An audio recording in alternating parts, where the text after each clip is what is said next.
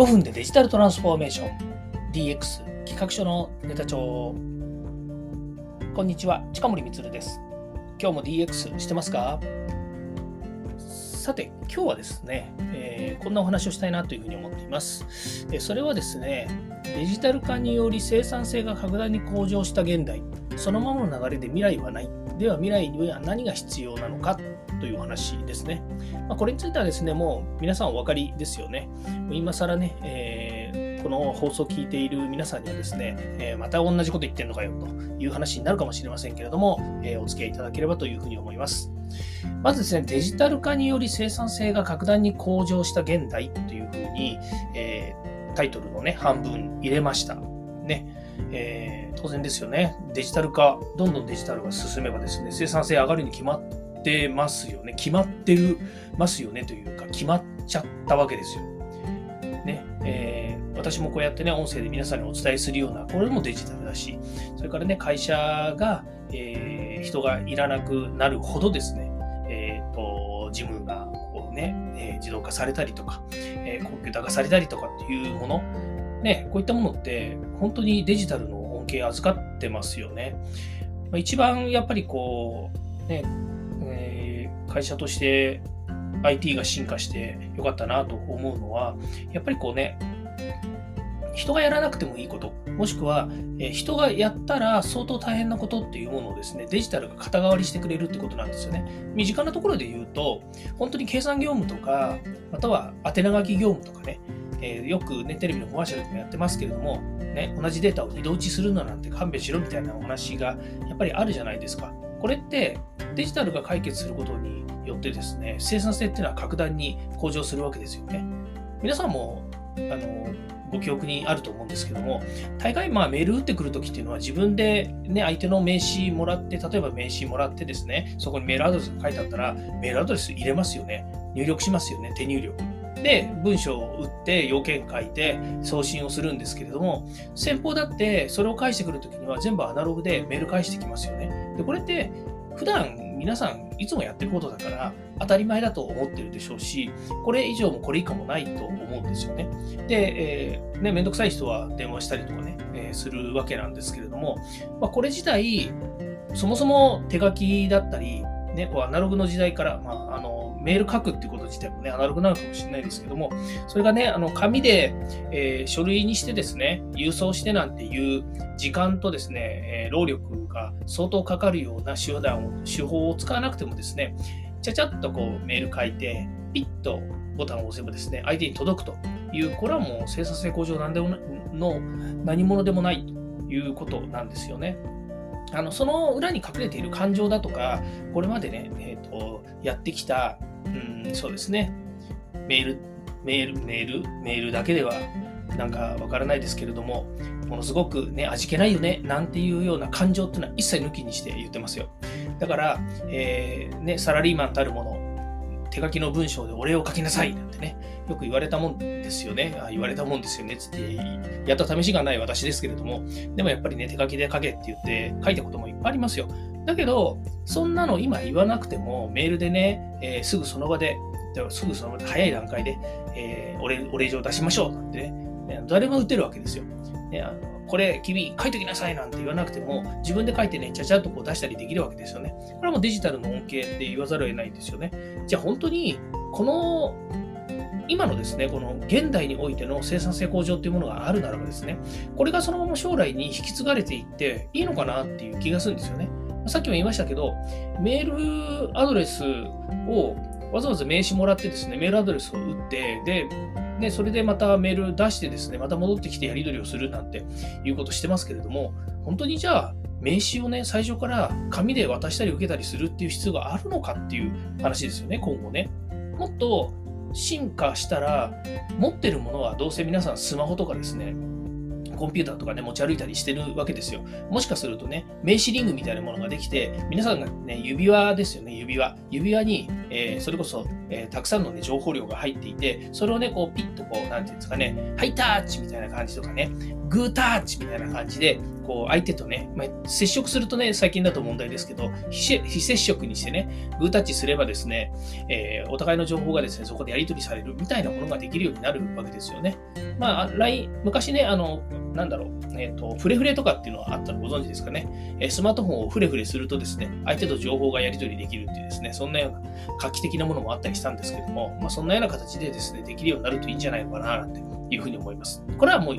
あの一例ですよね。アナログをアナログで解決するみたいなところから、アナログを少しデジタルにしてみましたところのような話なんですけども、まあ、根本的にですね、あのもっと言うと、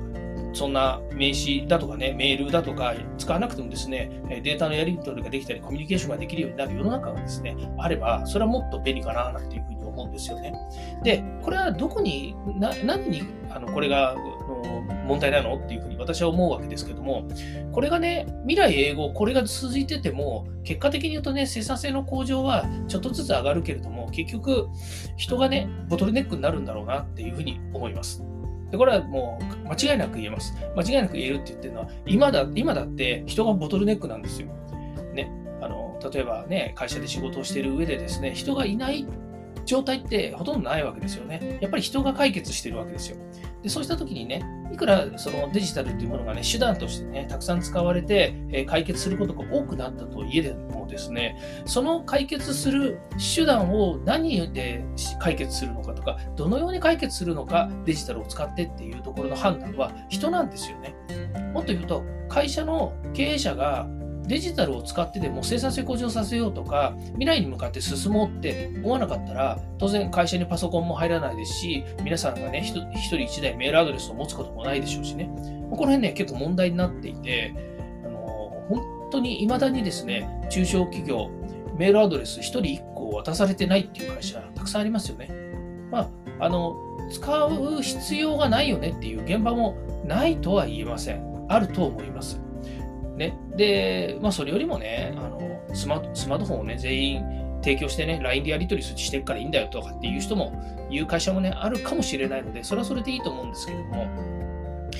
まあ、それにしてもですね、このメールとかですね、SNS とかのコミュニケーションというものがね、えー、もっとシンプルに、えー、人の判断なくですね、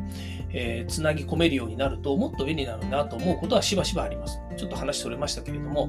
まあ、そのようにですね、今、人がやってること自体がボトルネックであり、今の世の中の流れがですね、やっぱりこうデジタルっていうものは、どちらかというと、そうですね、あのプラスアルファなんですよね。もっと言うと、社会生活の中で、水とかガスとか電気っていうのは、これはもうね、あのものの種類が違いますけれども、ほぼ規格とか仕様とか品質って安定しますよね。だから日本国中どこでも水はそのまま飲めますし、電気は、まあ、えー、ね、えー、関東と、関東じゃねえや、その西と東でね、あの、えー、アンペア数がちょっと違うとかね、そういうのは、ヘルツ数がちょっと違うとかっていうのはありますけれども、それでも、あのほぼね、日本国中どこでも使えるわけですよ。まあ、もっと言うと全世界中ね、えー、電源の容量っていうのはね、変わらないんですよね。えー、もちろん AC のね、230とか200とか、えー、100とか、そういうのはありますけれども、やっぱりこう電力っていうものについては、まあ、世界的なあの統一規格みたいなものあるわけですよね。で、そういうように、じゃあデジタルっていうのも統一される規格があるのかっていうと、デジタル今のところないですよね。まあもちろんデジタルの中での使用については、規格についてはもちろんありますよ。例えば 5G だとか 4G だとかね、電気通信だとか、ネットワークだとかっていうのは、やっぱり規格がチクチで決められてますので、そこをね、崩して何かをするということはないんですけども、まあそこからね、新しいトレンドを作っていくっていうことはあると思うんですよ。そのね、えー、ネットワークだったり、えー、その通信のね、えー、帯域幅だったりとか、その中での圧縮だったりとかっていうものが解決していけばですね、情報量も多くなっていくと。まあ、それが言えば 4G、5G、6G っていうふうにね、やっぱりこう流れていく中で、えー、高速になったり、大容量になったり、低遅延になったりということで、ものすごくやっぱり人間がこれからの社会において恩恵を受けていくわけですよね。まあ、そういう技術、テクノロジーの進化っていうのはどんどん進んでいくわけです。まあ、そうなるのであればですね、この先未来に必要なものは何かっていうとですね、なるべく人がボトルネックにならないようにする社会っていうものを構築していく必要があるんですよね。まあ、言ってみたら、えっと、車は勝手に自動的に動いていて、えー、乗りたい時に乗れて、えーまあ、衝突センサーがついているので、絶対に事故を起こさない。絶対っていうのは言えないかもしれないですけども、ほぼ間違いなく、ほぼ事故は起こらないというようなですね、まあ、そういう社会になりますよって言ったら話は